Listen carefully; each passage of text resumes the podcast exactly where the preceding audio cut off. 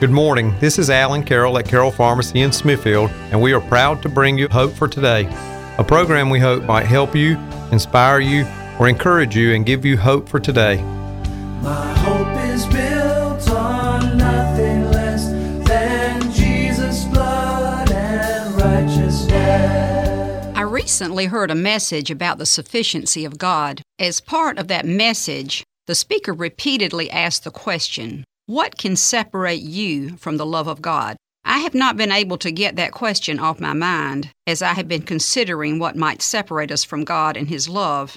Let me ask you, what can separate you from the love of God? I'm going to throw out some possibilities or reasons that people might believe they are separated from the love of God. Those reasons might include the death of a child, a divorce, the death of a spouse, an abusive childhood, a terrible boss, an addiction to drugs or alcohol, an adulterous affair, a diagnosis of a terminal illness, bitterness, an unforgiving spirit, a disaster, or major crisis in your life. And now I want to read to you some verses found in the eighth chapter of Romans, written by the Apostle Paul, beginning in verse 35 through the end of the chapter. Who then can ever keep Christ's love from us? When we have trouble or calamity, when we are hunted down or destroyed, is it because he doesn't love us anymore? And if we are hungry, or penniless, or in danger, or threatened with death, has God deserted us? No. For the Scriptures tell us that for His sake we must be ready to face death at every moment of the day. We are like sheep awaiting slaughter. But despite all this, overwhelming victory is ours through Christ, who loved us enough to die for us. For I am convinced that nothing can ever separate us from His love. Death can't, and life can't. The angels won't, and all the powers of hell itself cannot keep God's love away. Our fears for today, our worries about tomorrow, or where we are, high above the sky or in the deepest ocean, nothing will ever be able to separate us from the love of God demonstrated by our Lord Jesus Christ when He died for us. As I think about all the issues that might separate people from the love of God, I realize that we as individuals are actually the ones who separate ourselves from God. There is nothing that separates us from His love. So it is only us who, for whatever reason, turn away from God and His love. It may be because of sin, or disappointment, or bitterness, or some great sorrow. The reasons people turn away from God are as numerous as the people who do. I'm sure many of you have heard the saying, if it seems God is no longer with you, guess who moved? What is the size of what you are facing now, and in what spirit are you facing it? If you turn away from God, you have turned away from the only one who truly understands you and what you are going through, because He created you, and He can help you when human help is not available. God's comfort is available to all. Listen to these words from Paul's second letter to the church at Corinth, chapter 1, beginning in verse 2. May God, our Father, and the Lord Jesus Christ give you His grace and peace. He is the source of every mercy and the God who comforts us. He comforts us in all our troubles so that we can comfort others. When others are troubled, we will be able to give them the same comfort God has given us. Now, I don't mean He will come and solve all your problems for you, but His mercy, grace, comfort, and peace are available to you when new issues come up that cause great distress and despair in your life. You have a choice whether to turn to God or not. In 2 Corinthians 3 4 and 5, we read, We are confident of all this because of our great trust in God through Christ. It is not that we think we can do anything of lasting value by ourselves. Our only power and success come from God. Why do we lose our peace? In Isaiah 53 6, we read, All of us have strayed away like sheep. We have left God's paths to follow our own. That is certainly one way we lose our peace, by leaving God's path. I was recently teaching the story of the prodigal son to a class of first and second graders. The phrase I was to emphasize over and over with the children was that God loves you no matter what. That is so true. He does love us no matter what. God is love. And how did God show his love for us? Listen to these words of the Apostle Paul found in Romans 5 8. But God showed his great love for us by sending Christ to die for us while we were still sinners. If Christ had waited to come until we were free of sin, he would never have come. And now listen to this most famous verse about God's love from John 3:16. For God so loved the world that he gave his only begotten son, that whosoever believes in him shall not perish, but have everlasting life. Another thing I thought about in considering what can separate us from the love of God is that children born and raised by unbelievers might not even be aware of God, and that is surely a sad thing. They may grow up to be agnostics or atheists. That makes it critical that we who do know about God and His love for everyone should show that love to our friends, our neighbors, our relatives, our coworkers, sales clerks, and so on and on. Really, to everyone we come in contact with. They should know that we believe there is a God and that we are followers of His Son Jesus, who showed us by His example how we are to love. As a matter of fact, not long before he was crucified, Jesus told his disciples, as recorded in John 13:34, I am giving a new commandment to you now. Love each other just as much as I love you. Your strong love for each other will prove to the world that you are my disciples. In the world, you will have problems. You will be criticized. You will have pain and sorrow. You will sin. You will suffer. You will be tempted. You will go through deep waters. You will be afflicted by many things. You may even think that God has forgotten you because of your circumstances. But don't be shocked by what goes on. But remember what Jesus said, as recorded in John 16:33. In the world you will have many trials and sorrows, but cheer up, for I have overcome the world. And since he did overcome the world when God raised him from the dead, we can know that we too can live, even when we die our physical deaths. If there had not been a resurrection for Jesus, we would not and could not have that hope of resurrection for ourselves. But God did raise him from the dead, and that is my hope for today and every day. Now, there are some of you who are in the winter of your lives here on earth, in other words, in the last part of your life. And perhaps you are bitter about something that happened in your life last year, or maybe even decades ago. Perhaps as you near the end of your earthly journey, you are seriously thinking about the life you have lived, which has not been too good. In fact, for some of you, it may have been pretty bad. And you were scared as you consider that you might not be good enough to go to heaven, and therefore you are headed to hell. But here is the good news. None of us are good enough to go to heaven on our own goodness. But those of us who have punched our ticket to heaven, so to speak, have trusted in Jesus Christ, who was good enough, and He is the perfect one for us to trust our eternal salvation to. What can separate us from the love of God? I now want to share with you some true stories from the lives of people who were in terrible circumstances, but they did not let their circumstances separate them from God's love. They knew that their Redeemer lives and that He would take care of them in this life and in the life to come. I first want to read you something that has been recorded by Randy Alcorn in his book, 90 Days of God's Goodness. And this is what Alcorn has written that E. Stanley Jones wrote Don't bear trouble, use it. Take whatever happens justice and injustice, pleasure and pain, compliment and criticism. Take it up into the purpose of your life and make something out of it. Turn it into testimony. Richard Wurmbrand's Tortured for Christ book influenced me profoundly as a young Christian. In Romania, guards tied prisoners to crosses and smeared them with excrement. From a human standpoint, the perpetrators seemed beyond redemption, yet some of the guards who did these unspeakable acts saw the inexplicable love, devotion, and faith of the Christians they tortured.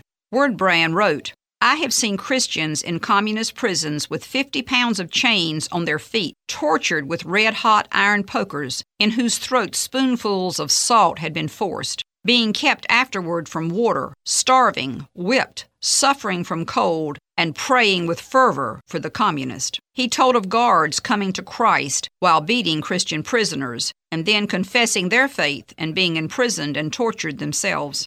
When an African named Joseph heard about Jesus in a roadside conversation, he embraced him as Savior. Filled with excitement and joy, Joseph went door to door telling his whole village about Jesus. To his amazement, his neighbors became violent. They beat him with strands of barbed wire and left him to die in the bush. After days of passing in and out of consciousness, Joseph found the strength to get up. He decided he must have left something out of the good news, or surely they would have accepted it too. After rehearsing the message, Joseph limped back to the circle of huts and once more proclaimed Jesus. Again they beat him, reopening his wounds. Joseph awoke in the wilderness, bruised, scarred, and determined to go back. This time they attacked him even before he opened his mouth. As they flogged him, he spoke to them of Jesus. Before he passed out, he saw some of his female assailants begin to weep. When Joseph awoke, the ones who had so severely beaten him were trying to save his life. While he lay unconscious, the entire village had come to Christ. Romanian pastor Joseph Tson, who had endured much in the hands of Romanian torturers, told me, The gospel will never spread without some suffering. And surely this man suffered. I'm going to go to the Christian History book by Sharon and Michael Rusten and read you a couple of things. This first thing I'm going to read to you is about Corrie ten Boom, and I'm sure many of you have heard of her. She and her family lived in Holland, and they were actually ended up being captured by the Nazis and sent to concentration camps. Her father died in prison 10 days after he was arrested. Corrie and her sister Betsy were transferred to the Ravensbrück death camp, where Betsy later died Christmas Day. The Jews that Corrie had been hiding behind her bookcase were freed and hidden again and ultimately survived the Holocaust.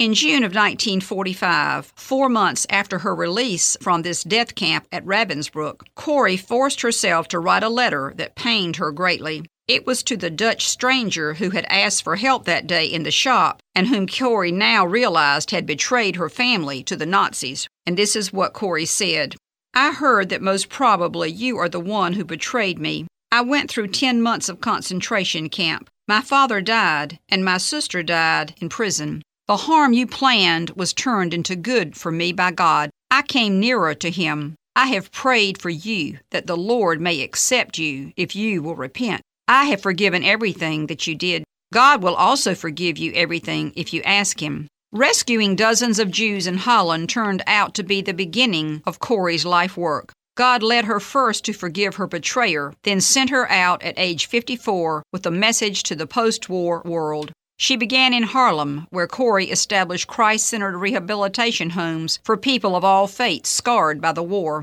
Then she went to America, where her story of the Holocaust put a new face on the horror that many had managed to keep at arm's length. In Corrie, they saw their grandmothers, their mothers, themselves. Many searched their hearts. Would they have hidden Jews? Could they have survived concentration camps? Corrie's message was My survival is not my personal miracle, but the reality of Jesus. Into Corrie's 70s and 80s, God gave her opportunities to speak to thousands of people who turned to Him through her message. Her aged hands, scarred from the concentration camp, wrote five best selling books. Several strokes took away her ability to speak, but her books continued to minister. She died in 1983 at the age of 91. John Dick was getting ready to be put on a scaffold and he was going to have his head chopped off. And this is what he said when he looked out over the crowd of people that were there to watch this execution. And it was going to be because that he was a believer in Christ and he was telling the story and he, they didn't want his story to be told in this country where he was living. So this is what he said as he looked down at the people. I am come here this day and would not change my lot with the greatest in the world. I lay down my life willingly and cheerfully for Christ and his cause, and I heartily forgive all mine enemies. I forgive all them who gave me my sentence, and them who were the chief cause of my taking. And I forgive him who is behind me, in other words, the executioner. I advise you who are the Lord's people to be sincere in the way of godliness, and you who know little or nothing of the power thereof, to come to him and trust God. He will not disappoint you. I say, trust in the Lord, and he will support or strengthen you in whatever trouble or affliction you may meet with. I remember when Abraham was about to sacrifice his son, and Isaac said, Here is the wood and the fire, but where is the sacrifice? He looked up at the gallows then and out to the crowd, and he continued, Now blessed be the Lord, here is the sacrifice and free will offering. Adieu, farewell, all friends. These people all had an unbelievable faith. I want to read you this last story in closing. In 1921, missionaries David and Svea Flood sensed God's leading to take the gospel to a remote area of the Belgian Congo. Because a tribal chief would not let them enter his village, they had contact only with a young boy who sold them food. Svea led the boy to Jesus. Then malaria struck, and within days of giving birth to a little girl, Svea died. Stunned and disillusioned, David dug a crude grave where he buried his young wife. David gave his baby girl Anna to another missionary couple, the Ericsons, and he returned to Sweden, embittered, saying God had ruined his life. Soon thereafter, the Ericsons died. Anna again had no one to care for her. Why did this happen? What possible good could have come from it?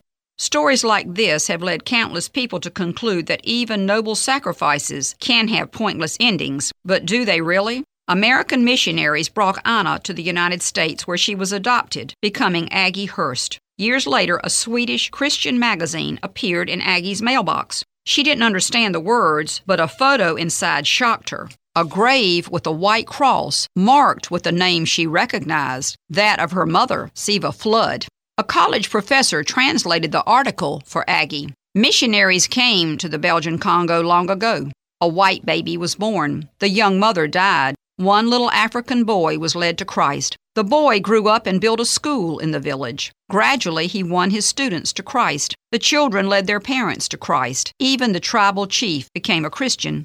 After decades of bitterness, one day an old and ill David Flood had a visitor, his daughter, Anna Flood, now Aggie Hurst. She told David the story recounted in the article. She informed her father, Today there are 600 African people serving Christ because you and mother were faithful to God's call in your life. David was stunned. His heart softened. He returned to God. Weeks later, he died. Aggie eventually met that African boy, by then superintendent of a national church in Zaire, formerly the Belgian Congo, now the Democratic Republic of the Congo, an association of 110,000 baptized believers.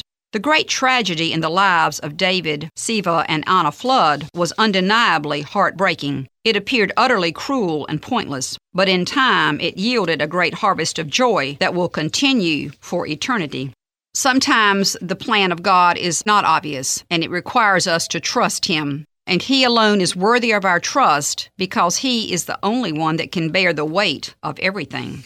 These people had unbelievable faith and they had hope because of the love of God. One thief who was crucified on a cross right beside Jesus had lived a bad life, but at the last possible time, he called upon Jesus and trusted that Jesus could save him from hell, and Jesus did save him, and he will save you too. Remember, anyone who calls upon the name of the Lord will be saved. I want to read you this poem and a little bit of history about it. This part of it was written by the grandson. This boy writes In 1932, my grandfather, A.M. Overton, was a pastor of a church in Mississippi with a wife and three small children. His wife was pregnant with their fourth child, but when it came time for delivery, there were complications and both she and the baby died. During the funeral service, the preacher officiating the service noticed my grandfather writing something on a piece of paper. After the service, the minister asked him about it, and he handed him the paper with the poem he had just written, which he titled, He Maketh No Mistake. I want to read you that poem. My father's way may twist and turn, my heart may throb and ache, but in my soul I'm glad to know he maketh no mistakes. My cherished plans may go astray, my hopes may fade away, but still I'll trust my Lord to lead, for he doth know the way. Though the night be dark and it may seem that day will never break, I'll pin my faith, my all in him. He maketh no mistake. There's so much now I cannot see, my eyesight's far too dim. But come what may, I'll simply trust and leave it all to him. For by and by the mist will lift, and plain it all he'll make. Through all the way, though dark to me, he made not one mistake. From Romans chapter 5 We rejoice in the hope of the glory of God, and hope does not disappoint us, because God has poured out his love into our hearts by the Holy Spirit, whom he has given us. Thank you for listening.